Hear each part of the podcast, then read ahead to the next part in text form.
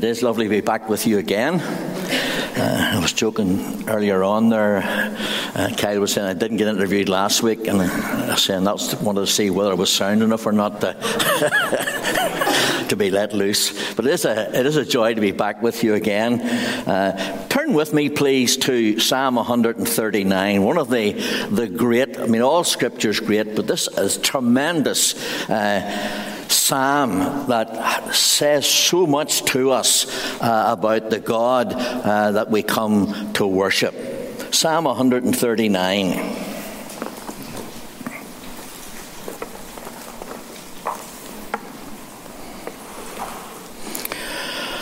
O oh Lord, you have searched me and known me. You know when I sit down and when I rise up. You discern my thoughts from afar. You reach out, you search out my path and my lying down, and are acquainted with all my ways. Even before a word is on my tongue, behold, O Lord, you know it altogether. You hem me in behind and before, and lay your hand upon me. Such knowledge is too wonderful for me. It is high, I cannot attain it. Where shall I go from your spirit? Where shall I flee from your presence? If I ascend to heaven, you are there. If I make my bed in Sheol, you are there. If I take the wings of the morning and dwell in the uttermost parts of the sea, even there your hand shall lead me, and your right hand shall hold me. If I say, Surely the darkness shall cover me, and the light about me be night. Even the darkness is not dark to you. The night is bright as the day, for darkness is as light with you. For you formed my inward parts. You knit me together in my mother's womb. I praise you, for I am fearfully and wonderfully made. Wonderful are your works. My soul knows it very well. My frame was not hidden from you when I was being made in secret, intricately woven in the depths of the earth. Your eyes saw my unformed substance. In your book were written, every one of them, the days that were formed for me, when as yet there was none of them. How precious to me are your thoughts, O God. How vast is the sum of them. If I would count them, they are more than the sand. I awake and am still with you. Oh, that you would slay the wicked, O God. O man of blood, depart from me. They speak against you with malicious intent. Your enemies take your name in vain. Do I not hate those who hate you, O Lord? Do I not loathe those who rise up against you? I hate them with complete hatred. I count them my enemies. Search me, O God, and know my heart. Try me and know my thoughts, and see if there be any grievous way in me, and lead me in the way everlasting. This is the Word of God.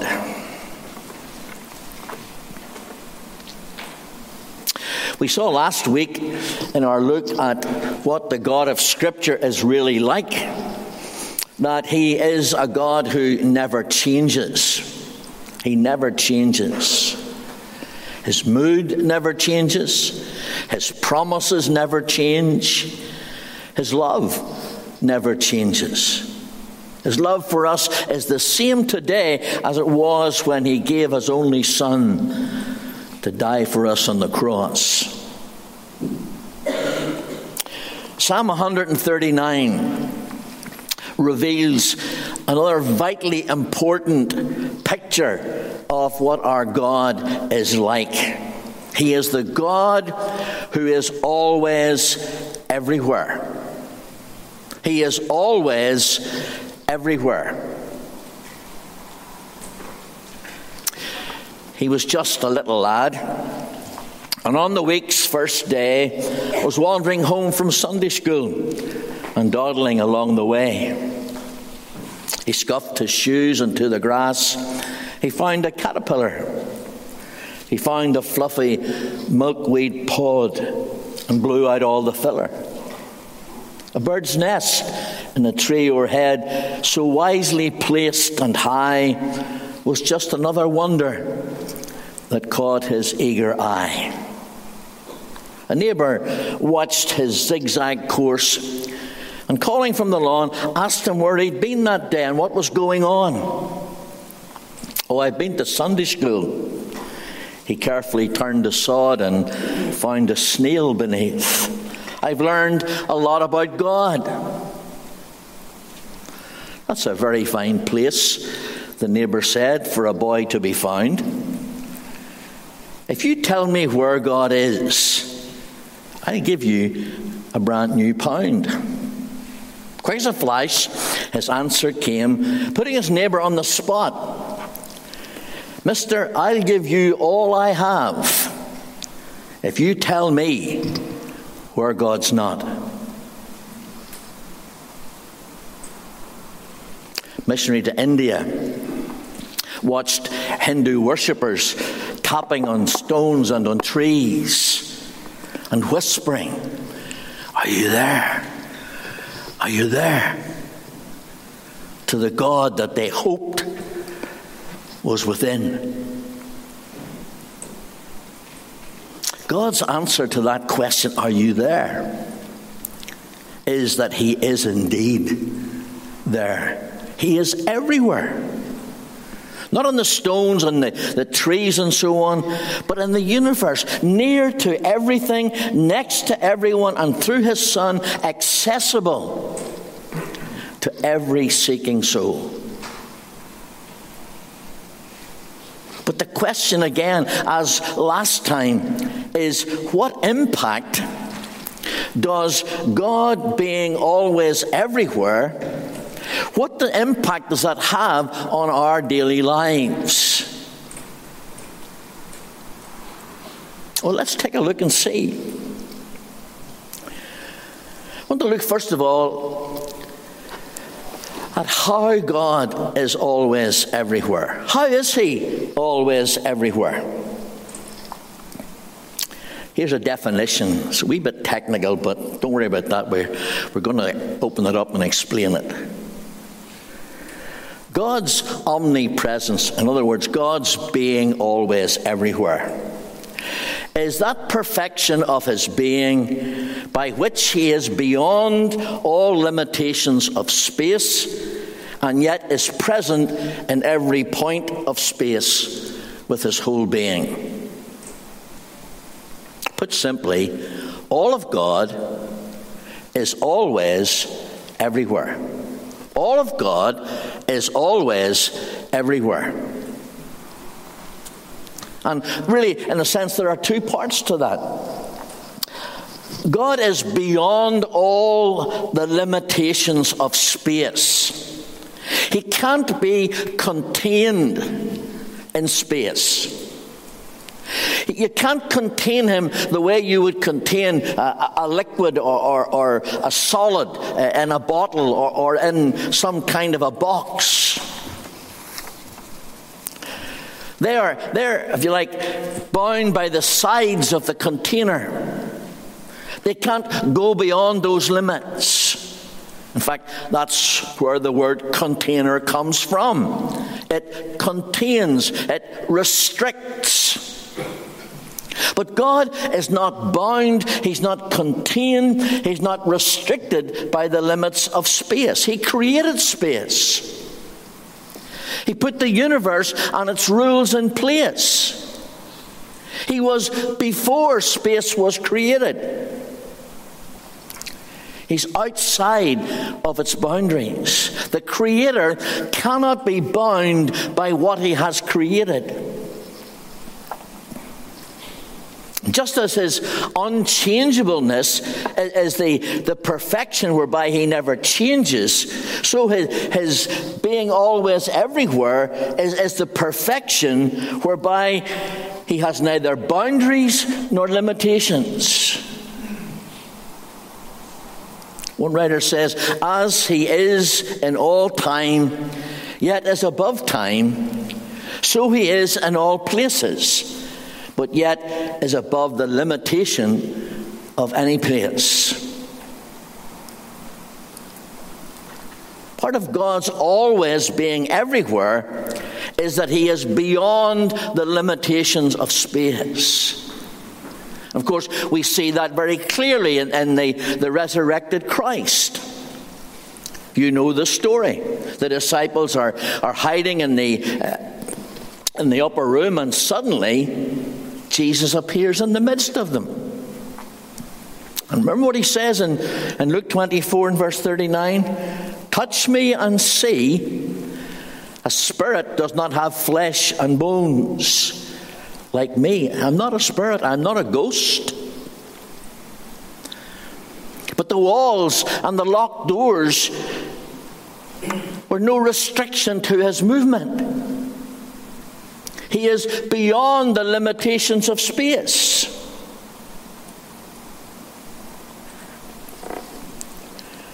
Not only that, he is present in every point of space. God is present everywhere. There, I suppose there are three ways that, that we can see uh, what it means to be present in space. Uh, things that have uh, quantity, if you like, bodies, people uh, are in space. We're, we're surrounded by the space that we occupy. We fill one particular piece of space, and we are bound by the limits of space. We can't walk through walls. You ever wondered why you can't walk through walls? Because the wall already takes up that space, and you can't have two things taking up the same space at the same time. Finite spirits are said to be in a certain definite space. They can only be in one place at a time. They're not everywhere at the same time. Satan and his evil spirits are an example. He can't be in several places at the same time. He is not omnipresent like God. all of God is in every part of space at the same time, and yet he's not contained by space. As we said last time, when you try to have an illustration of, of God, it falls down at some point. But here's an illustration that gives us a bit of an idea. Think of a, a great ocean liner, and it sinks into the Atlantic Ocean. The whole of the ship is filled with the ocean. Every compartment is completely filled. But the whole of the ocean is not in the ship. It's fully in the ship, and yet it extends far beyond the ship. And so it is with God.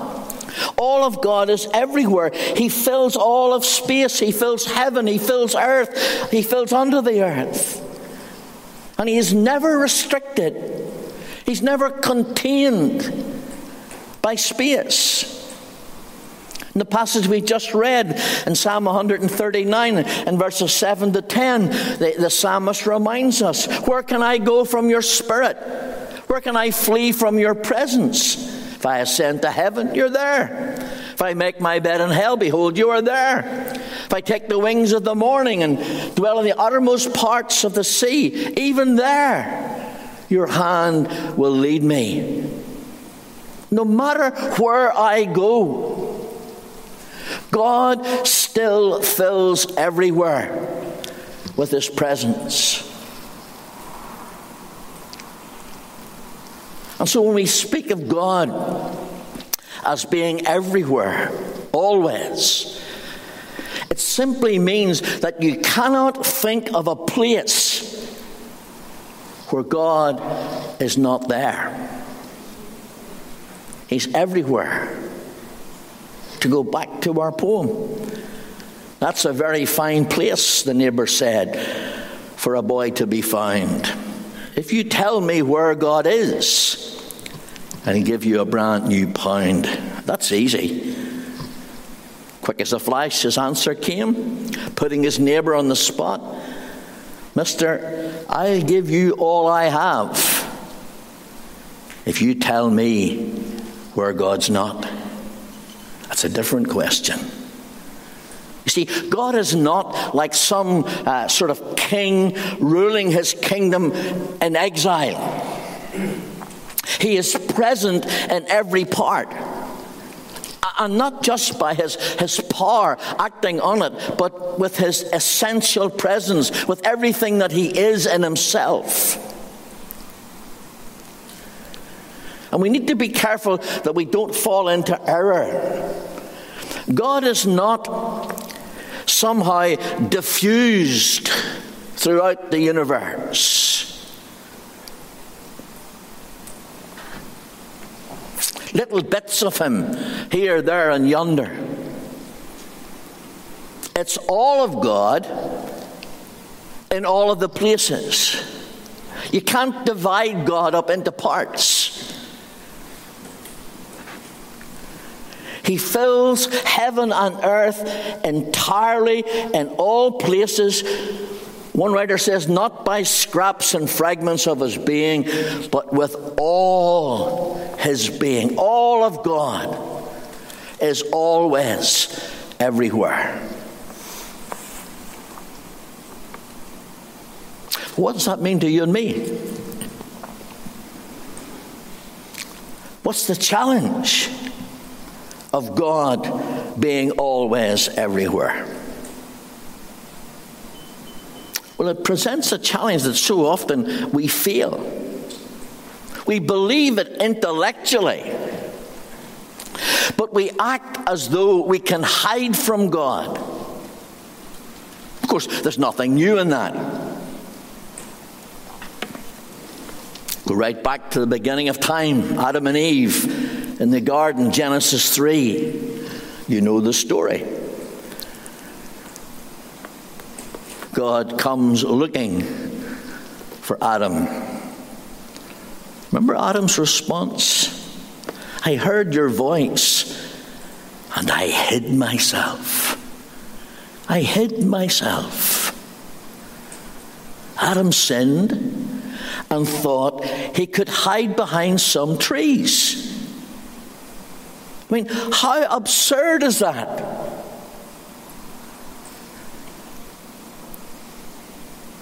But is it? You and I do and say lots of things in the privacy of our own home that we know are wrong. Things we would never dream of doing or saying in public. Things we, we would never want the church to know about. Maybe unpleasant criticism of others. Or, maybe doubtful things in, in our own lives. If you like, we hide behind the curtains. And we think that when we keep them hidden from people, we're all right. But God is everywhere, listening, listening to every conversation, watching every action. Isn't it interesting that we do things in the full view of God that we wouldn't dare to do in the full view of other people? Does that mean that somehow we, we place God lower than man? When we avoid paying our TV license? a road tax. More or less than honest with our tax return. when we live our lives on the basis that it's all right as long as no one sees or no one knows about it. We can harbor evil thoughts in our minds, whether they're immoral thoughts, whether they're critical thoughts, whether they're spiteful thoughts towards others. They're not hidden from God.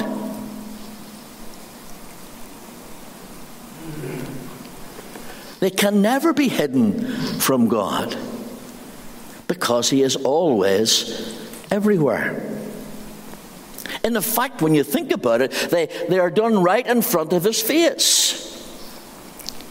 We behave as though we can hide from God.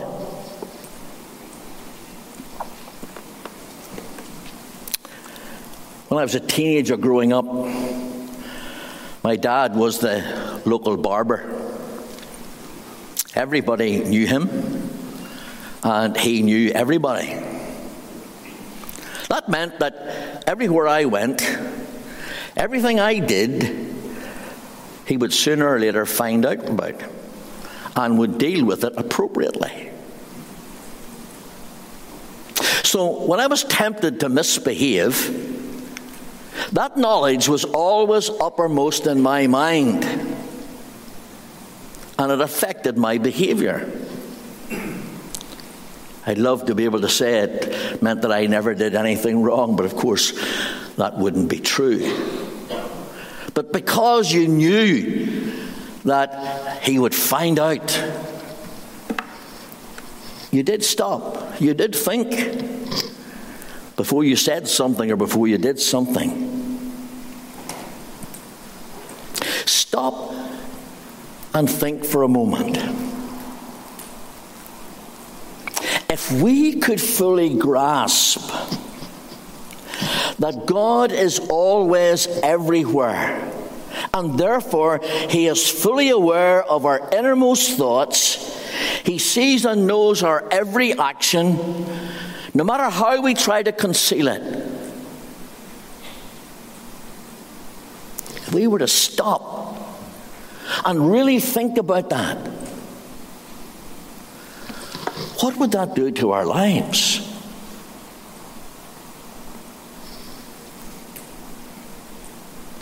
God is permanently, if you like, at our elbow, in our homes, our places of work, our schools, our colleges, our social activities. What a challenge to how we live. We can't go anywhere that God is not present with us. That's a life changing truth when we get hold of it.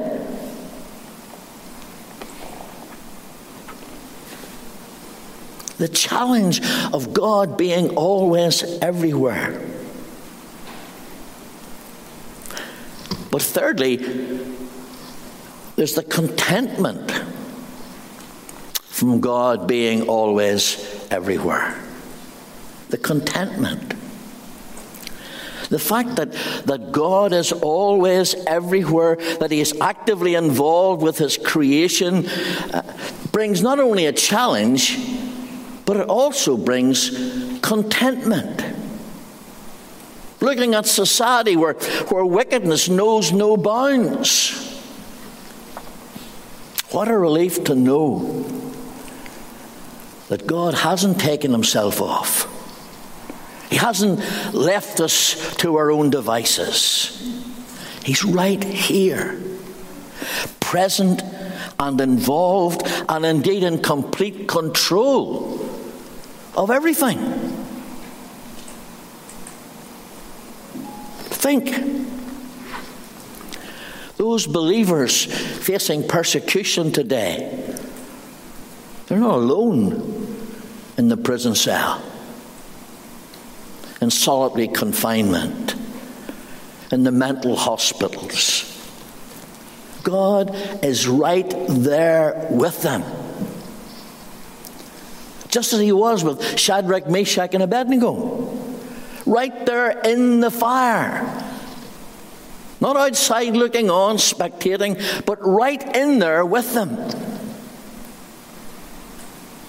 And when we face life's fires, whether it's loss of employment or, or loss of health or loss of a loved one, even death itself,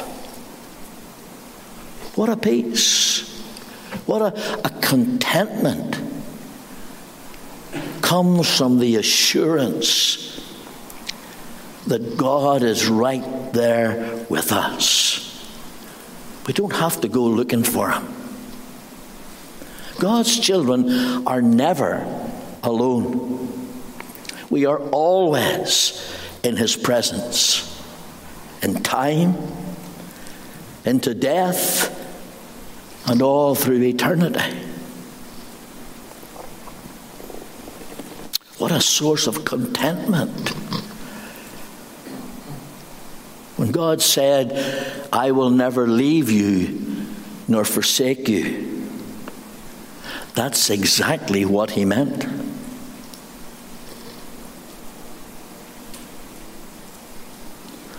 It's a great source of support times of temptation. When Satan and his minions would, would tempt us, they have to battle with the fact that we are in Christ. The presence of God is always with us to support and to strengthen us. What contentment the presence of God brings to us in difficult situations. It also brings us great joy and encouragement when we come to worship. We worship God knowing that, that we don't have to go around sort of knocking on, on uh, trees and stones and asking, Are you there? Are you there? We worship in the certain knowledge that, that God is there, that He's very present with us, that He engages with us in our worship. His promise in Matthew 18 20. Where two or three are gathered together in my name, there I am among them. Our worship is not uh, some kind of empty custom. We, we engage in worship in the certain knowledge that, that God is right here with us. What a joy. What an encouragement.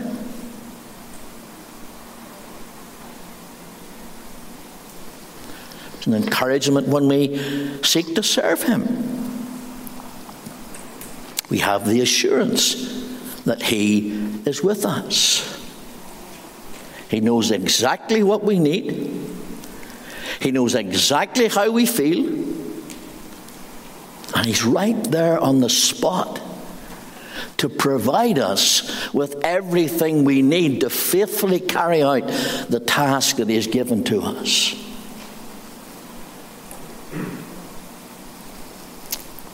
Isaiah 41, verse 10 reminds us Fear not, for I am with you.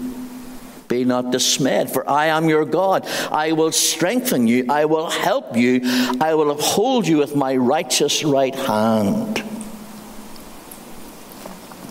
Edith Cherry puts it well in her, her hymn We rest on thee, our shield and our defender.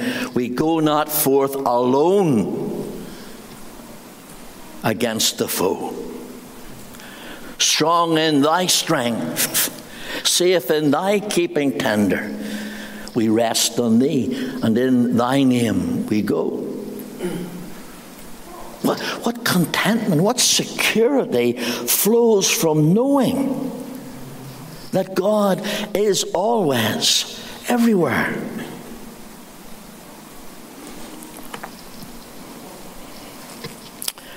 We're all pretty familiar with the, the phrase carpe diem, seize the day.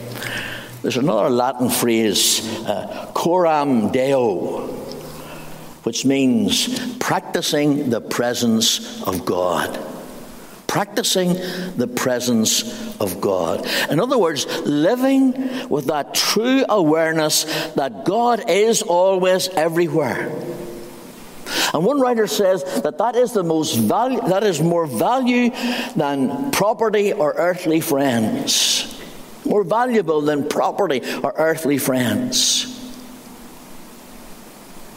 meeting God in everyday life, being aware that, that we're in His presence all the time. That's not some kind of, of uh, emotionalism. It's not some kind of uh, subjective experience. It's reality.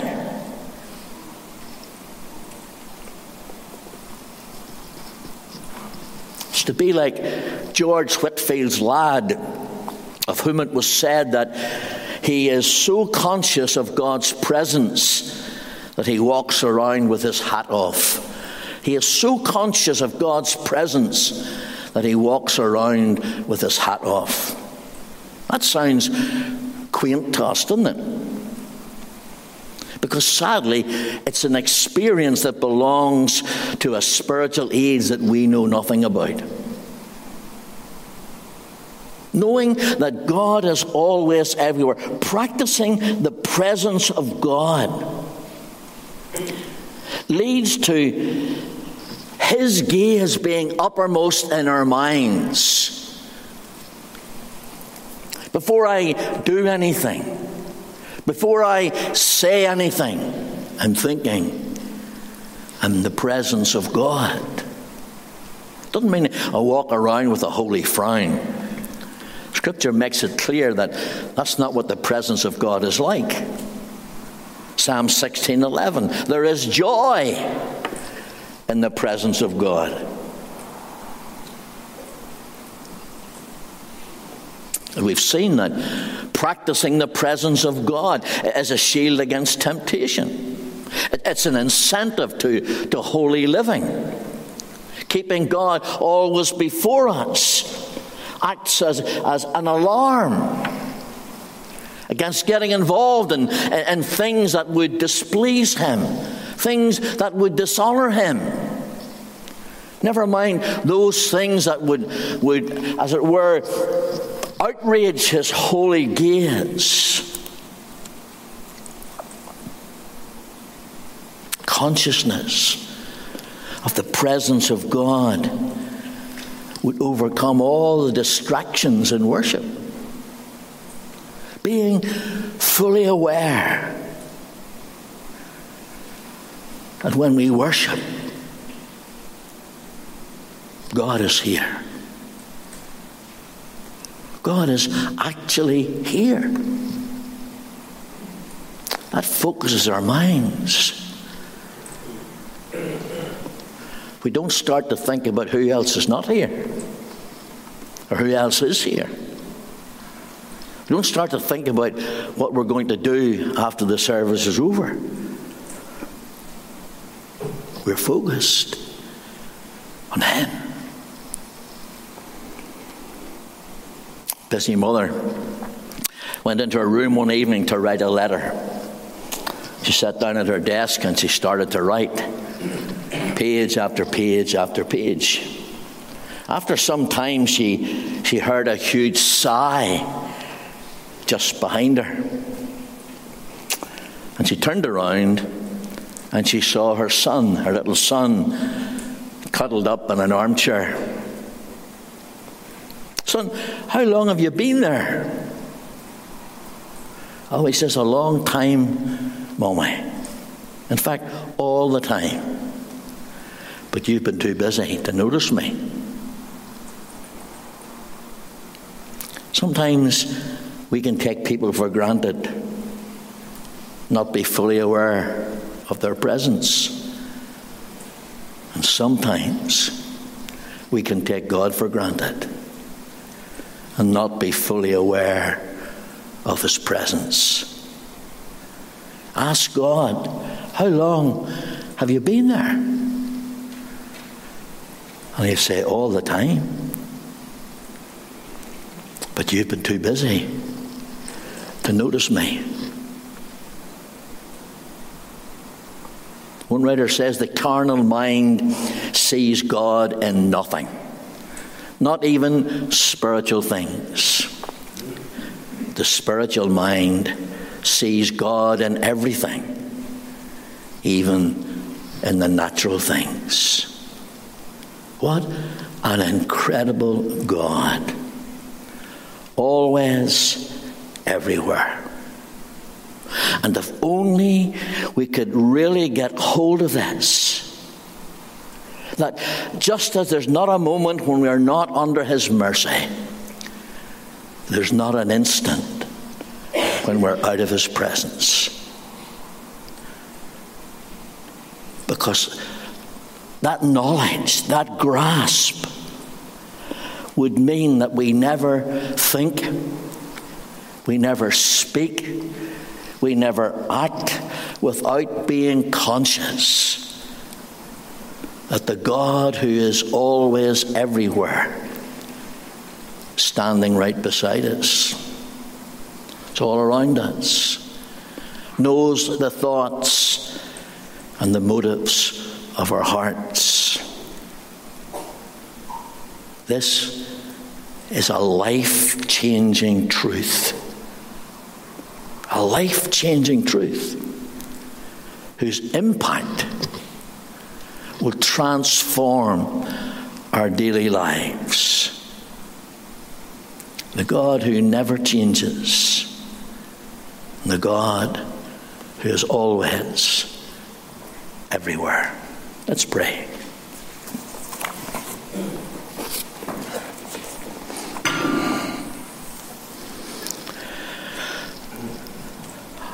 Our Heavenly Father, we thank you for your word. We thank you for the way in which you reveal yourself to us. We thank you for this incredible truth that you are the God who is always everywhere. And we thank you for the, the challenge that comes from that truth and how a full grasp of it will change our lives. And we ask that you would give us such a grasp. Father, we pray that you would enable us to live with that constant awareness that wherever we are and whatever we do, we are in your presence. We ask that it might be a guard against sin and also a great source of comfort and contentment as we face life's trials. For we ask it in Jesus' name. Amen.